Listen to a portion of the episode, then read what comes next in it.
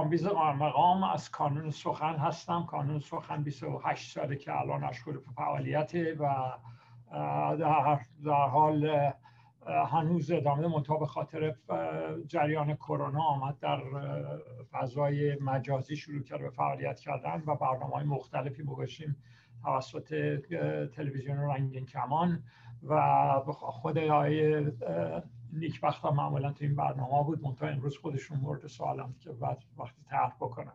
در حال اولین باری که من آقای فریار رو دیدم در حدود 50 50 سال پیش ایشون دبیر به اصطلاح دبیر دفاع بودن فکر کنم دبیر بین‌المللی سازمان آمریکا در کنفدراسیون جهانی بودن. گفتم جزو کسانی هستن که هیچ وقت مرخصی نگرفتم که بگن این دو ماه من گرفتارم نمی‌تونم در فعالیت سیاسی باشم. در تمام این مدت در صحنه های فعالیت سیاسی بودم و سخنرانی های بسیار مختلفی انجام دیدن. در کانون سخن بارها سخنرانی کردن که تمام سخنرانیشون موجود هست. گفتم همیشه فعال بودم. در جریانات به اصطلاح اتحاد چیزهای مذهبی که اقلیت های مذهبی ایشون یکی از نقش مؤثر تو این برنامه ها داشتن که حالا اگر وقتم کردن خودشون می‌تونن اینو به اصطلاح ادامه بدن. در حال قبل از اینکه من تو کانون سخن باشم ایشون داخل کانون سخن شدن و توسط ایشون من آمدم تو کانون سخن که 27 ساله در کانون سخن فعالیت هست چون وقت ما بسیار کمه کل کار 55 دقیقه است و شما 35 دقیقه وقت دارین که سوال کنیم. برنامه چیز تیتر سخنرانیشون گفتم با همه فرق داره. خانه تکانی نوروزی نیاز مبرم اپوزیسیون. بفرمایید. با درود خدمت همه دوستان عزیزی که ما را امروز مفتخر کردن در صحنه هستن. بینندگان این برنامه و البته تلویزیون رنگین کمان که ما را یک یک سالیست یاری کردن برای پخش دیجیتال برنامه های کانون سخن. برنامه امروز رو شروع می کنم و با تبریکات نوروزی چون تقریبا یک هفته باقی مونده به نوروز که برای من همیشه بهترین و هیجان انگیزترین مراسم و تعطیلات سالانه بوده. از چهارشنبه سوری بگیرید تا خود نوروز و دید و بازدیدهای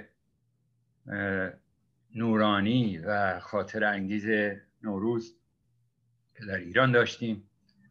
و همچنین بعدش هم مراسم سیزه به در تعطیلات مدرسه و ماجراهایی که در این مدت ها برای همه ما اتفاق می افتاد و خاطراتش را هیچ وقت فراموش نخواهیم کرد و می بینیم که نسل های بعدی هم در همین شادی ها بین خودشون بین خانواده ها دوستان و همسایگان و غیره همه مشغول هستن و این سنت های خوب ما ادامه پیدا کرده.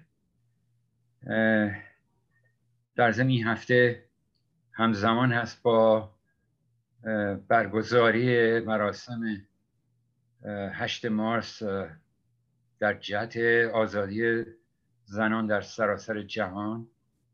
میلیون ها نفر در این مراسم شرکت داشتن و دارن و در تمام این هفته هزاران هزار جلسه و اتفاق و گرد همایی در دنیا در حال اتفاق افتادن هست و زنان هم کماکان مانند ایران در سایر جهان همینطور مشغول دگرگون کردن مناسبات غیر عادلانه در جهان هستند و پرچمدار این موضوع هم در بسیاری از کشورها به خصوص در ایران ما بوده و خواهند بود تا مسئله که حل بشه قضیهشون در این شرایط ما خواهش کردیم که یک بحث کوتاهی داشته باشیم در مورد سنت خانه تکانی به خصوص در این دوران نوروز که بسیار بسیار مسئله لازمی هست برای همه ما. این خانه تکانی رو قدیم در منازل واقعا انجام می‌دادن.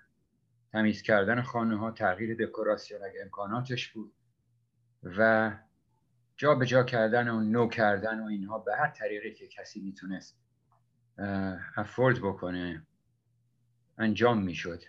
اکنون ما همین رو به صورت سمبولیک باید در خودمون در افکارمون و در میان تمام مبارزین اپوزیسیون در داخل و خارج کشور انجام بدیم. این خانه تکانی رو در دوران نوروز. نوروز امسال تفاوتهایی با نوروزهای پیشین دارد. امسال سال کرونا بود یعنی سالی که تقریبا دوازده ماهه که دنیا تعطیله به خاطر این مصیبت بزرگ طبیعی که دامن همه ما رو گرفته. جز چیزهایی که تعطیل بوده یکیش هم جنبش های جوشان و خروشانی بوده که در کشور ما و بسیار کشورهای همسایه و دیگران در جریان بوده. کرونا همه رو به خانه هاشون برده ولی لاعقل امکان این را فراهم آورد که در این یک سال همه در درون خودشون در درون خانواده های عزیزشون در درون خانواده های فکری و خانواده های تشکیلاتی خودشون فکر بکنن جمعبندی بکنن و آینده رو برنامه ریزی کنن. و من که شاهد بسیاری از فعالیت های آزادی خواهان و سایر مخالفین نظام جمهوری اسلامی در ایران بودم می‌بینم که خوشبختانه در طول سال گذشته تحولات مثبت زیادی انجام گرفت. بسیاری از مخالفین در تشکیلات های خودشون برنامه ریزی و امید و آرزوهای خودشون رو برای آینده مملکت به مردم اعلان کردن. کاری که سابقا زیاد صورت نمی گرفت خوشبختانه در طول سال گذشته صورت گرفته. گروه های مختلفی در طیف های خودشون با یکدیگر متحد شدن که بسیار حرکت لازم و به موقعی بود البته دیر بود ولی انجام شد. اتحادهای کوچکی صورت گرفت و روشن بر ما که اون اتحادهای بزرگی که سابقا ازش صحبت می‌شد امکان عملی نداشته و ندارد. اما همین اتحادهای کوچک ده ها حزب و گروه رو لاقل تشکیل تبدیل کرد به چند حزب و گروه متحد. اندازه های هر کدام بزرگتر شد فعالیت هاشون بیشتر شد. از همه مهمتر که به مردم گفتن ما چه می‌خواهیم در آینده. که مردم بتونن به تدریج با آشنایی با این گروه ها و افراد لاقل در حال حاضر در فکرشون انتخاب بکنن و در آینده هم امیدوارم که با رأیشون و با حرکتشون و با مبارزاتشون. این کار کوتاهی درش نشد و هموطنان داخل باید بدونن که این آزادی خواهان و مبارزین خارج کشور فعالیت های بسیار بسیار گستردگی داشتن. ولی کار کار ساده نیست. کاری نیست مثل سال 57 به خاطر اینکه سال 57 یک طوفان کامل بود. یعنی در داخل کشور تمام نیروها با حکومت اون زمان مخالفتشون رو ابراز کردند الان در ایران هنوز چنین اتحاد مشترکی به وجود نیامده و در آن زمان در خارج کشور هم کشورهای اصلی که در ایران نفوذ داشتند و حکومت ایران هم وابستگی های قدرتمندی به اینها داشت. اونها هم همگی تصمیم به تغییر نظام گرفته بودند و بدین وسیله یک طوفان کامل در خارج و داخل کشور در درون و برون نظام صورت گرفت و یک رژیمی را در عرض یک سال و چند ماه مبارزات خیابانی و اعتراضی از بین برد. الان چند سالی است که مردم داخل به صورت میلیونی در صدها شهر چند چیز را نشان دادند و آن این است که این نظام را نمی‌خواهند. کماویش نشان دادند که یک نظام دموکراتیک و سکولاری می‌خواهند. و از همه مهمتر این که نشان دادند که شیوه برکناری اون نظامی که نمی‌خواهند رو قیام های شهری قرار دادن. اعتراضات عملی با فداکاری زیاد قیام های شهری که هنوز هم ادامه داره. الان همین حوادث بلوچستان در گوشه از وطن ما یکی از نشانه های این هست که این اعتراضات مسئله نیست که فقط یا روشنفکری باشه یا چپی باشه یا راستی باشه نه خیر. اعتراضات عمومی هست. حکومت قابل قابلیت حل اینها را نداشته.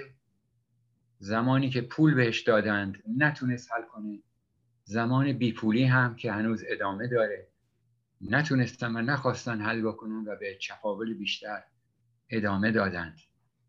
اما جنبش اپوزیسیونی خارج از کشور نتوانست که هم پا و هم سو با رژیم با, با معذرت می‌خوام با جنبش خروشان داخل حرکت بکنیم در خارج کشور هزاران هزار فعال سیاسی دهها تشکیلات و میلیون ها فعالیت مشخص و اعتراضی دنبال روی از مسائل داخل کرد. اختلاف فاز داشتن از نظر زمانی و از نظر محتوای کاری با داخل و نتونستن رهبریش بکنن. کما اینکه یاری رساندند صدایشون رو بلند کردند و حمایت هم کردند. ولی وظیفه اصلی خودشون که هدایت بود را نتوانستن انجام بدن. به جز اندکی از فعالین که تونستن حرکاتی رو در ایران رهبری بکنن و ابداع و ابتکار به خرج بدن. بقیه دنبال روی کردیم و آهسته به دنبال ماجرا رفتیم. ماجرا رو هم که خوابید پس از جریان کرونا جنبش خارج هم به صورت یک جنبش فکری و نه عملی در آمد و حتی فعالیت های عملی شایسته ای که بعضی ها از طیف های چپ و راست من کاری ندارم. ولی بسیاری خارج از سیاست مداران سنتی انجام دادند اونها را هم برخی از رهبران سنتی مجبور به تعطیل کردن چون داشتن پا می گرفتن داشتن رهبران سنتی رو زیر سایه خودشون می گرفتن متخصصین رو میگم جوانان رو میگم. نسل جدید رو میگم به صورت نیمه تعطیل در آوردن. گاه به صورت تعطیل و جنبش کرونایی شد. جنبش هم به خودش ماسک زد جنبش هم به خانه های خودش رفت و حرکاتش رو بیشتر به صورت فکری ادامه داد. و اینجاست که ما احتیاج به خانه تکانی داریم. ما در خارج از کشور به خصوص نسل ما که در این صحنه حاضریم و داریم صحبت می‌کنیم نسل پنجه و هفتی ها به ما میگن که یک زمانی ما نسل جوان بودیم های اقامه و ما نسلی بودیم که به نوعی یا به خاطر کم تجربگی یا به خاطر اشتباهات تاریخی یا به خاطر محیط های خودمون کشوری که دوستش داشتیم و کشوری که تمام افکار ما چه در کلاس های درس و چه در مجالس سیاسی افکارمون متوجه اونجا بود. یعنی ایران متوجه توسعه بود متوجه آزادی و متوجه دموکراسی و متوجه عدالت اجتماعی. این کشور را ما به هر حال عملا کمک کردیم که به قهقرا برود از نظر اجتماعی از نظر سیاسی سنتی و از نظر همون عدالت اجتماعی که بهش علاقه داشتیم. و در این چهل سال بعدی ما نتوانستیم با تمام تلاش های چند برابر سابق جبران خساراتی را که ما هم درش سهمی داشتیم انجام بدیم. و این خجالتی است در نزد ما که نتوانستیم جبرانش بکنیم و ما بدهکاری است که هموطنان خودمون داریم و البته هموطنان ما هم هر کدام به نوبه خود اشتباهات اجتماعی فردی و اخلاقی و سیاسی داشتن. همه ما به یکدیگر بدهکار بودیم و هستیم با وظیفه ای که این مملکت رو بتونیم آباد بکنیم. تا سنها بالا رفته انرژی ها پایین آمده و این خانه تکانی که به شما عرض می‌کنم در درجه اول شامل نسل پنجاه و هفته. چون ما تجربهمون بیشتره و ما بدهکاریمون بیشتره. به مردم ایران به تاریخ ایران و به سرزمین ایران. این خانه تکانی یک خانه تکانی همه جانبه است. در نوروزی که ما پیش بینی می‌کنیم که در آستانه قیام های جدید هستیم. ماسک ها را به دور خواهیم انداخت. کرونا رو شکست خواهیم داد و بعد از اون نوبت رژیم هایی است که به حق در آستانه سقوط قرار گرفتن.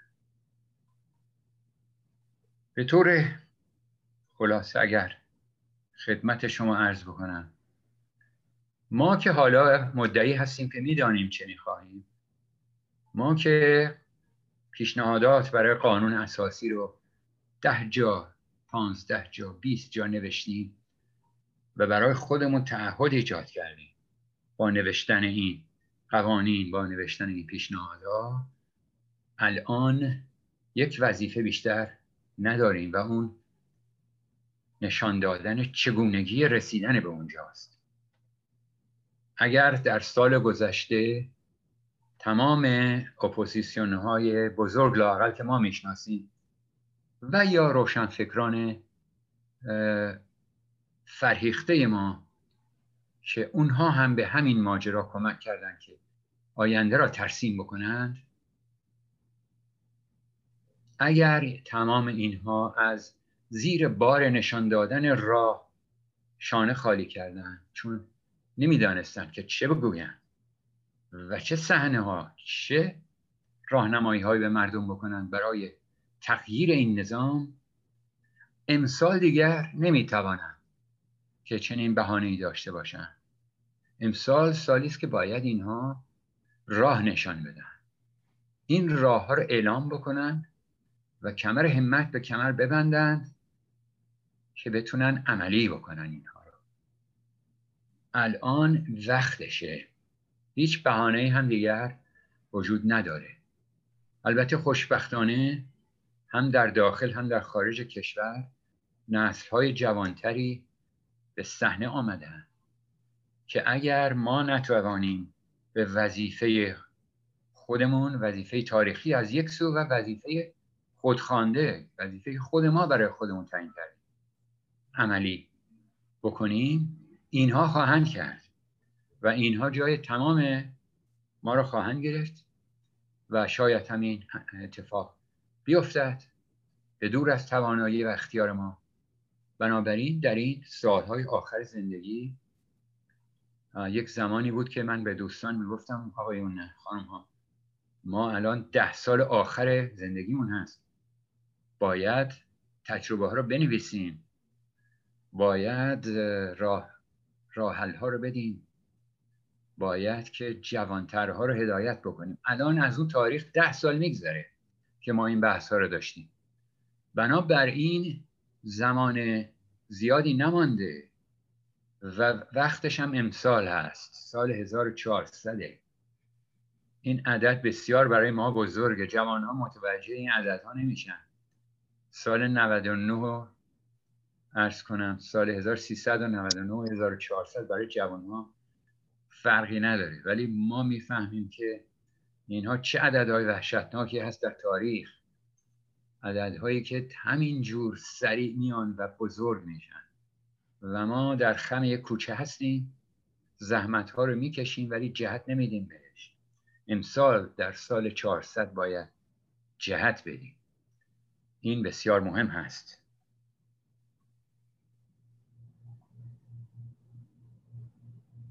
دستاوردهامون رو من گفتم من نفل نمی کنم هر کسی زحمتی کشیده هر کسی کاری کرده در هر سنی در هر موقعیتی قدر اونها رو باید بدونیم و تشویقشون هم بکنیم. ولی خانه تکانی بکنیم. در فکر ما چه چیزی رسوب کرده در چه سال گذشته؟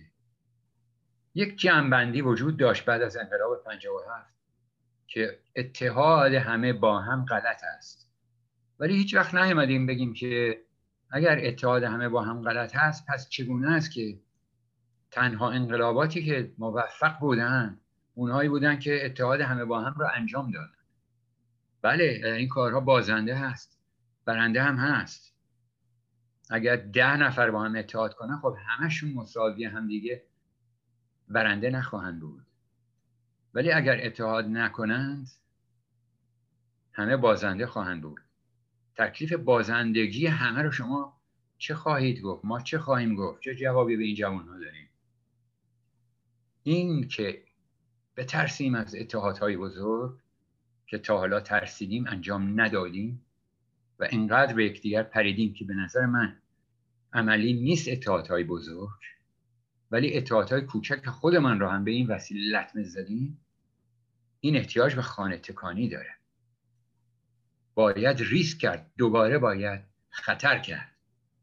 بدون ریسک بدون خطر کردن و وارد قمار بزرگ انقلابی یا مبارزاتی شدن هیچ شانسی برای برنده شدن وجود نخواهد داشت.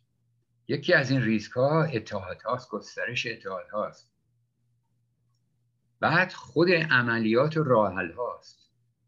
در جهان کنونی هنوز من می‌بینم در اخبار بین المللی به یک عده می‌گویند آزادی خواهان. صحبت تاریخ که می‌کنن میگن آزادی خواهان آفریقای جنوبی آزادی خواهان مثلا ویتنام آزادی خواهان اروپای شرقی کجا کجا کجا. در حالی که اگر کسی دست به هم کارها بزنه در شرایط فعلی به اینها تهمت های بسیار شدید خشونت ترویج خشونت تروریسم و غیره خواهند زد. همونهایی که به نصر قبل از اونها می‌گفتن جنبش های آزادی بخش. الان ترس از ورود به مبارزات جدی و بزرگ تمام نیروهای ایرانی رو لاقل که ما می‌شناسیم فلج کرده.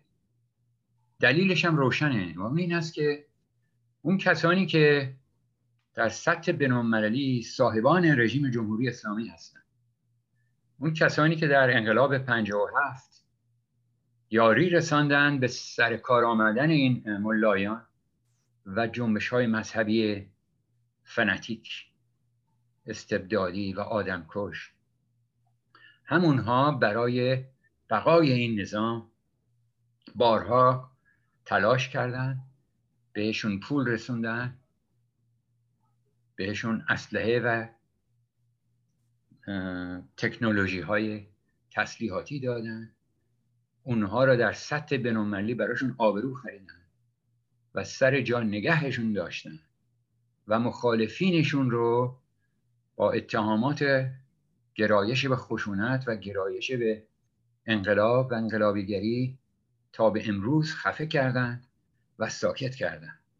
ما اینها رو به چشم خودمون در آمریکا و اروپا می‌بینیم و می‌بینیم که تمام این تشکیلات های بزرگ اپوزیسیونی قبل از اینکه دو کلمه حرف بزنن باید قسم بخورند در تلویزیون هاشون در سخنرانی هاشون که ما اینگونه نیستیم. ما اونگونه نیستیم. اینگونه نیستیم. ما تمام آرزوهای بشریت رو می‌خواهیم با حرکات تدریجی و مسالمت آمیز رو آشت جویانه و اینها و اصلاح طلبانه به جلو ببریم.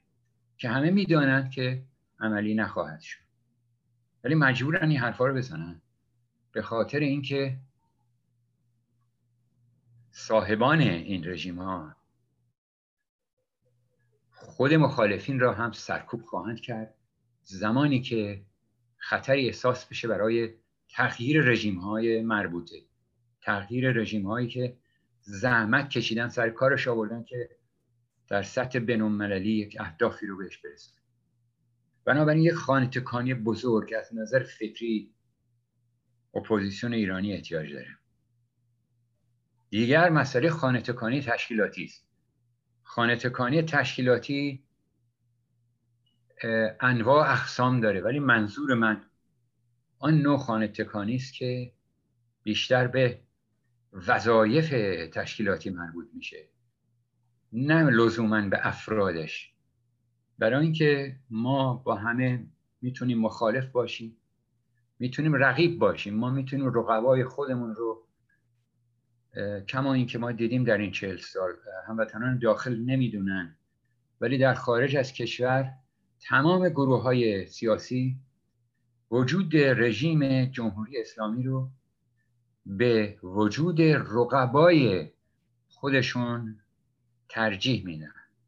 سلطنت طلب ها دوست دارند جمهوری اسلامی بماند ولی جمهوری خواهان به جمهوریشون نرسند جمهوری خواهان علاقه دارند رژیم جمهوری اسلامی انقدر بماند که هیچ وقت سلطنت طلبان پیشروی نکنند در کارشون. مجاهدین همینطور چپی ها همینطور ملیگرایان هم به نوعی همینطور. هر کسی کار خودش رو می‌کنه. هر کسی بر علیه جمهوری اسلامی زحمتش رو کشیده در این چهل سال. اما هنوز ترجیح می‌دهند که اینا انقدر بمانند تا رقبای اینها از پا در بیان و بعد اینها تک نفره به قدرت برسن. این حقیقت تلخ اپوزیسیون و چشم اسفندیار اینهاست.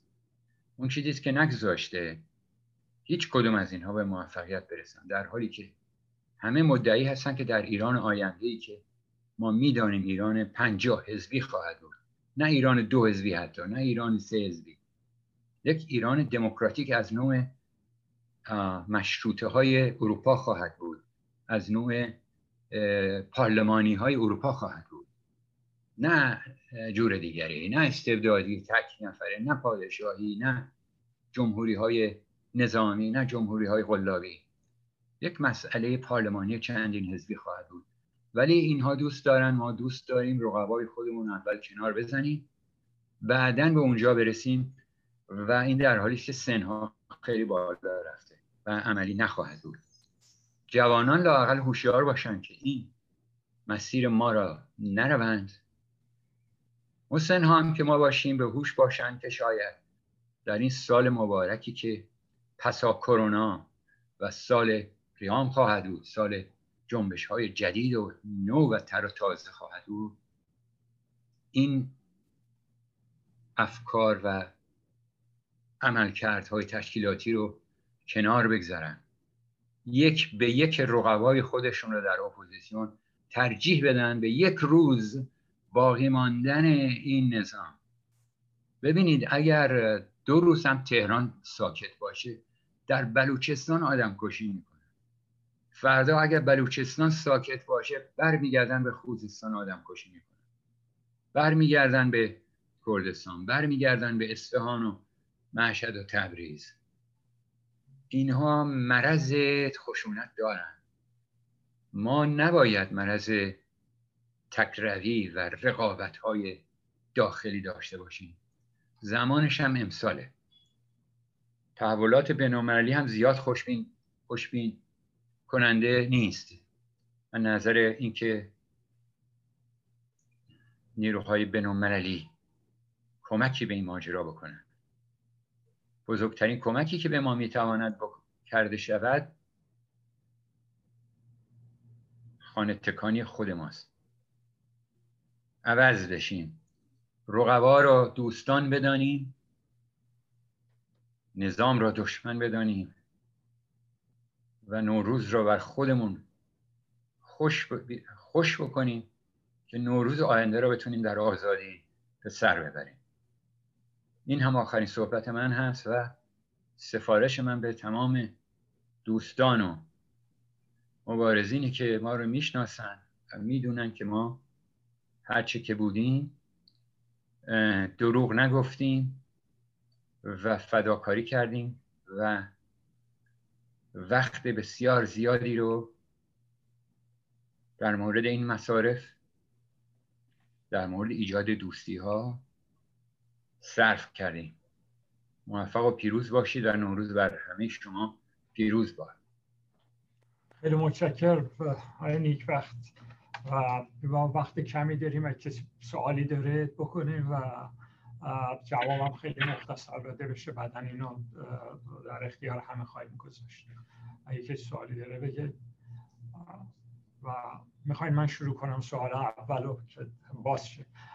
اینی وقت می‌دونی که انتخابات به زودی خواهد آمد. انواع اقسام نظرات در رابطه با شرکت در انتخابات هست.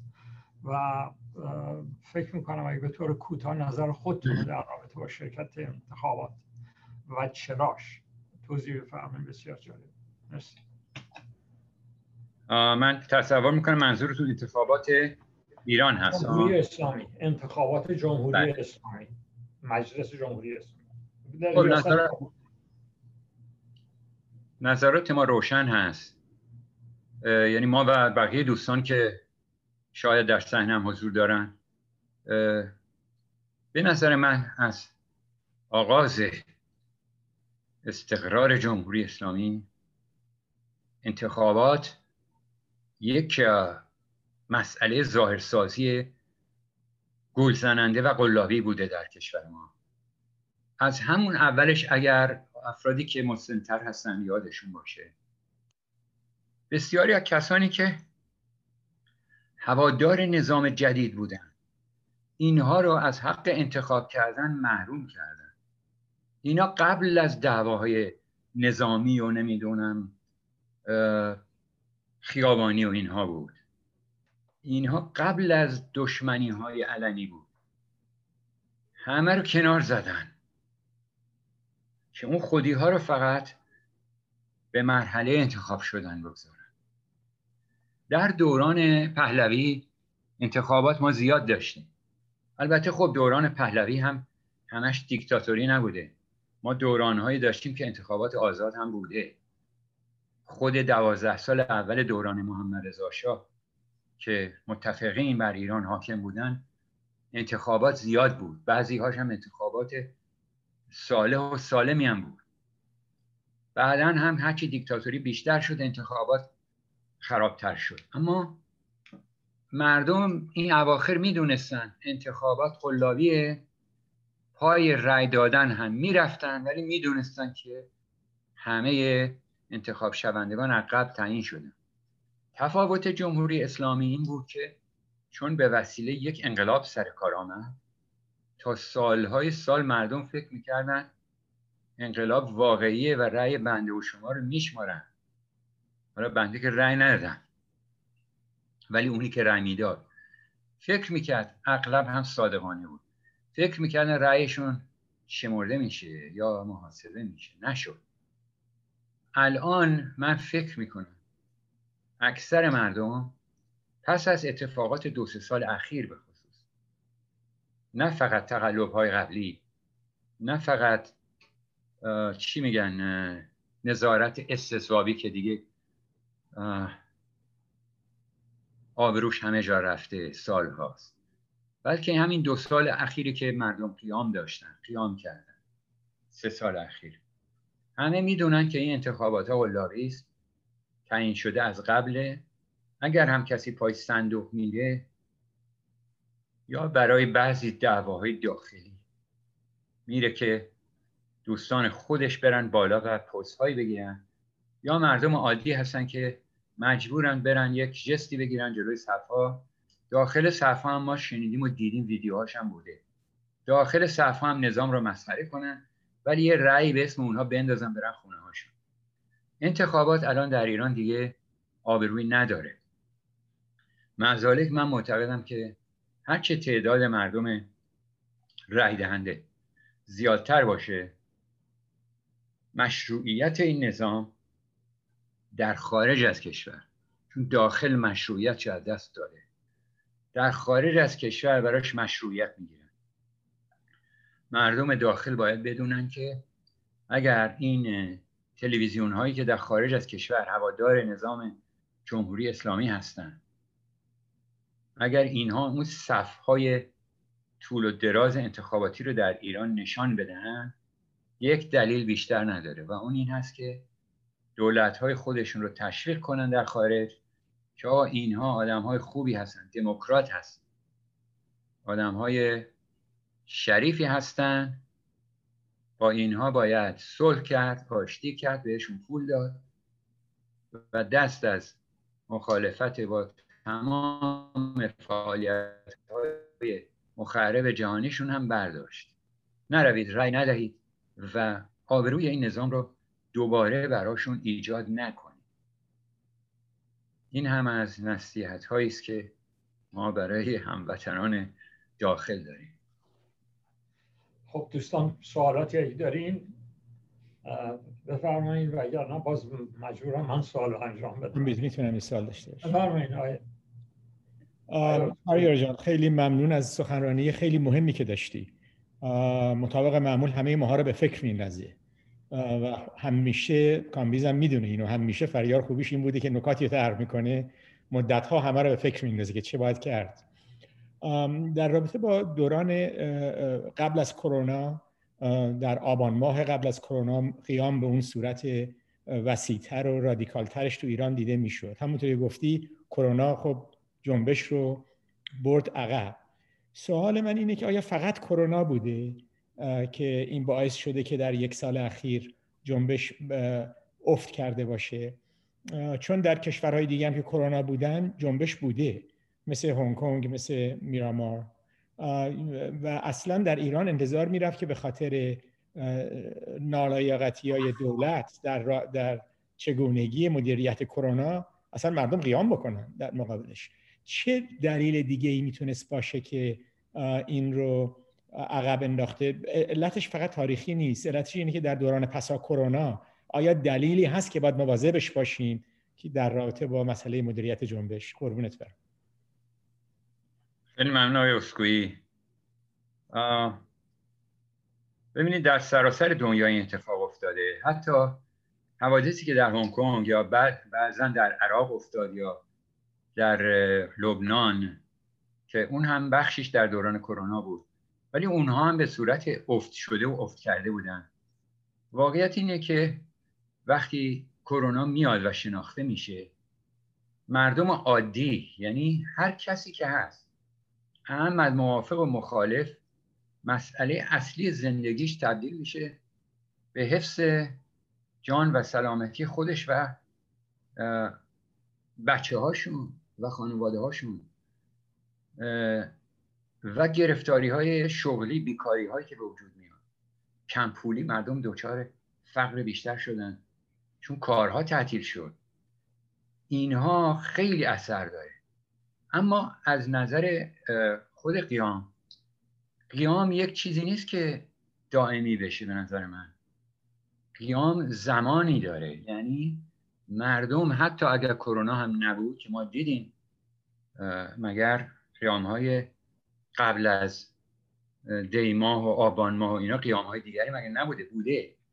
اما قیام جلو میره که در یک مدت کوتاهی مسائل بزرگی رو حل بکنه.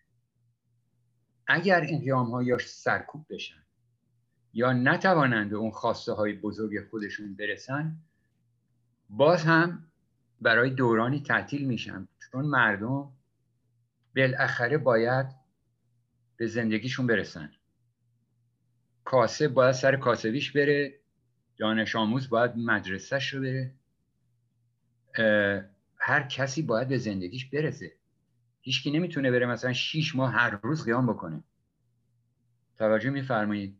بنابراین قیام ها ادواری هستند و موقت هستند اما خاصیتی که ایران داشت من فکر کنم هنوز هم داره اینه که چون مسائل اصلیه که مردم در این قیام ها می‌خواستن حل نشده این قیام ها هر دفعه شدیدتر و رادیکالتر ظهور کرده و ابعادش هم وسیعتر شده که من فکر می‌کنم امسال این اتفاق دوباره بیفته با ابعاد وسیعتر چون اصل مسئله حل نشده. ما اون موقعی که برجام رو تصویب می‌کردن صحبت می‌کردیم تو این تلویزیون ها. یادم Voice of America سوال کرده بود سر این جریان. بحث ما هم این بود که حتی اگر به این نظام پول بدن پول زیادی بهش بدن اولا اینها بیشتر این پول رو میدزدن. که بعدا هم دیدیم دزدیدن. چه پول هایی آخه من یادمه در دوران نظام شاهنشاهی هم فساد و دزدی اداری بوده. ولی به این مقدار من هیچ وقت یادم نمیاد. و دیگران هم یادشونه حتی آقای قائم مقام که خیلی سنشون از بنده بالاتره. ایشون هم به یاد نمیارن همچین فسادی در تاریخ قاجار هم وجود نداشته. دزدیدن. و اگر هم همچین پولهایی رو به یک باره وارد جامعه بکنن خب خیلی ساده است. تولید تورم اقتصادی می‌کنه. قیمت ها بالا میره. یعنی شما پول نقد زیادی رو توی بانک ها بعد بانک ها هم به مردم دولت به مردم پخش بکنه قیمت ها بالا میره. مثلا نون شما میشه دو برابر. الان تورم در ایران که حتی بعضی از مقامات تا صد درصدش رو در بعضی از اقلام مهم اعتراف کردن بیشتر از صد درصد بوده در بعضی موارد دیگه. اینم مال همون دورانی است که پول زیادی رو در اینا ریختن که کار خودشون درست بکنن. دوزی رو که کردن هیچی تورم هم به مردم تحمیل کردن. فایده نداره. اینا راه حل ندارن.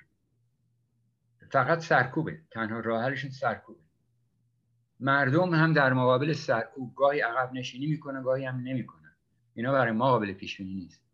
عرضی که من داشتم این بود که نیروهای مخالفی که هر کدام بخشی از مردم بهشون اعتماد دارن امسال باید روی فاز براندازی بیفتن. نه دیگه تو فاز نویسندگی و دولت موقت و دولت گذار و دولت نگذار و دولت بیا و دولت برو نه.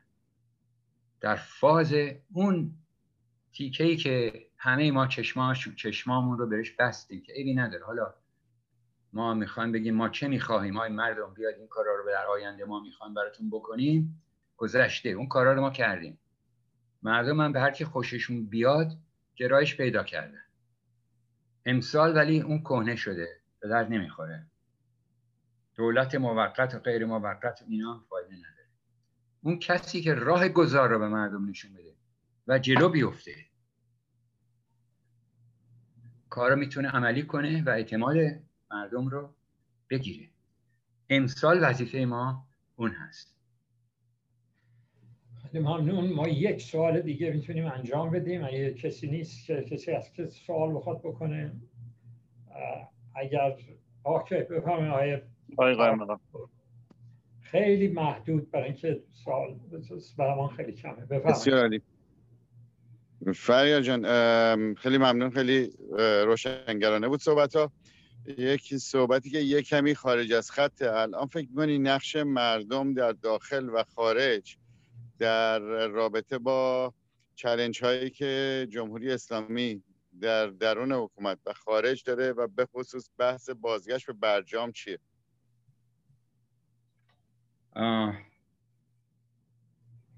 خب سوال سخته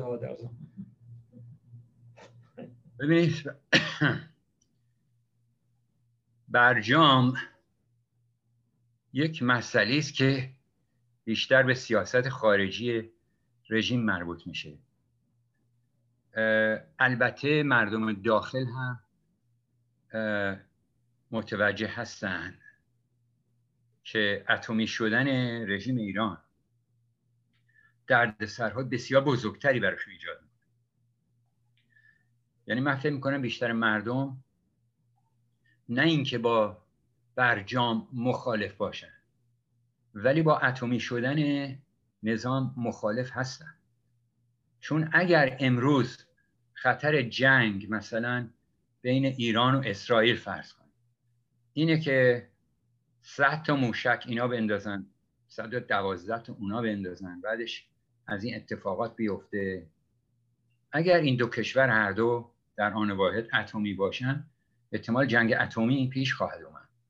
که اون رفسنجانی هم وقتی زنده بود به همچین مسئله اشاره کرده بود. البته با زبان تهدید هم گفته بود. گفته بود اگه ما یه دونه بمب اتم رو اسرائیل بندازیم همش صاف میشه.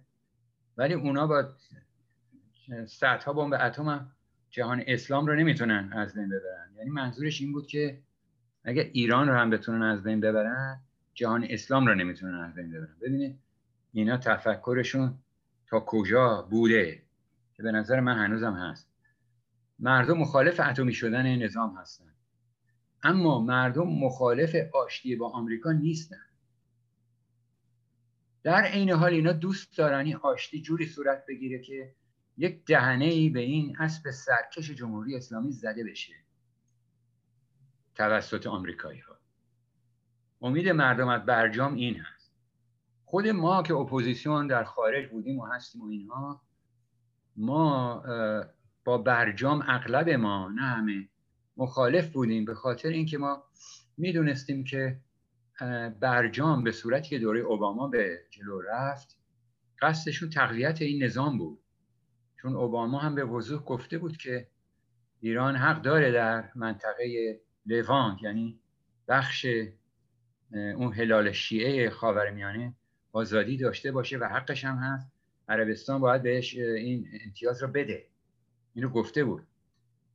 ولی نشد و تجاوزگری امپریالیستی جمهوری اسلامی کار خودش رو خراب کرد. کاری که بهش اجازه داده بودن انجام بده رو خودشون خراب کردن. به دلایل مختلف. این برجام بعدی ممکنه تفاوت هایی داشته باشه. من چشم آب نمی‌خوره من فکر می‌کنم به نوعی تقویت جمهوری اسلامی هست. ولی از دید مردم ایران به نظر من دوستی با آمریکا رو مردم می‌خواهند به شرط اینکه جمهوری اسلامی رو بهش دهنه بزنن. که من نمی‌بینم که بایدن اهل این کار باشه. بنابراین این برجام بعدی هم یک جریانی نسبتا طولانی خواهد بود که سرنوشتش فرق زیادی با اون قبلی نخواهد داشت. علاوه بر این که باید ببینیم که اون برجام آتی در زمان چه توازن قدرتی در ایران انجام میده. در اون زمان ما ظریف را داشتیم و اجازه های رهبری رو برای ورود به برجام اون موقع اوباما رو داشتیم. الان اولا بایدن کاملا اوباما نیست ولی به فرض هم که بگیم آشتیجو باشه در ایران موقعیت اون آشتیجویی دوران اول ظریف و مریف و اینها نیست. تهدیدات زیادی از جانب افراطی ها و سپاه بر علیه آشتیجویی های جدید وجود داره. و اینها هم باز کما فسابه کاری که شدنی هست را باز خراب خواهند کرد. و من خوشبین نیستم.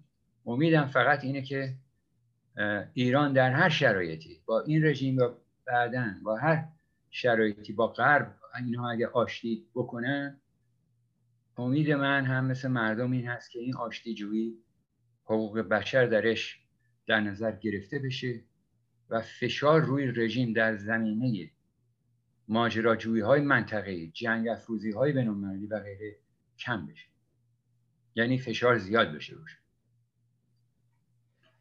خیلی متشکرم آقای فریار. دوست هزار ساله و از تمام دوستانی که در اینجا شرکت کردن خیلی ممنون. انشالله باز نیک وقت در آینده آماده کنید خودتون برای سخنرانی بیشتر در, در این جریان. خیلی خیلی ممنون از همه از آقای فرشاد فرسا که در کارگردانی این برنامه رو انجام بدم. انشالله که روزهای خوبی رو داشته باشید. شب و روز همه بخیر موفق باشید. با تشکر. خب، موفق باشید. نوروز همه هم پیروز باد.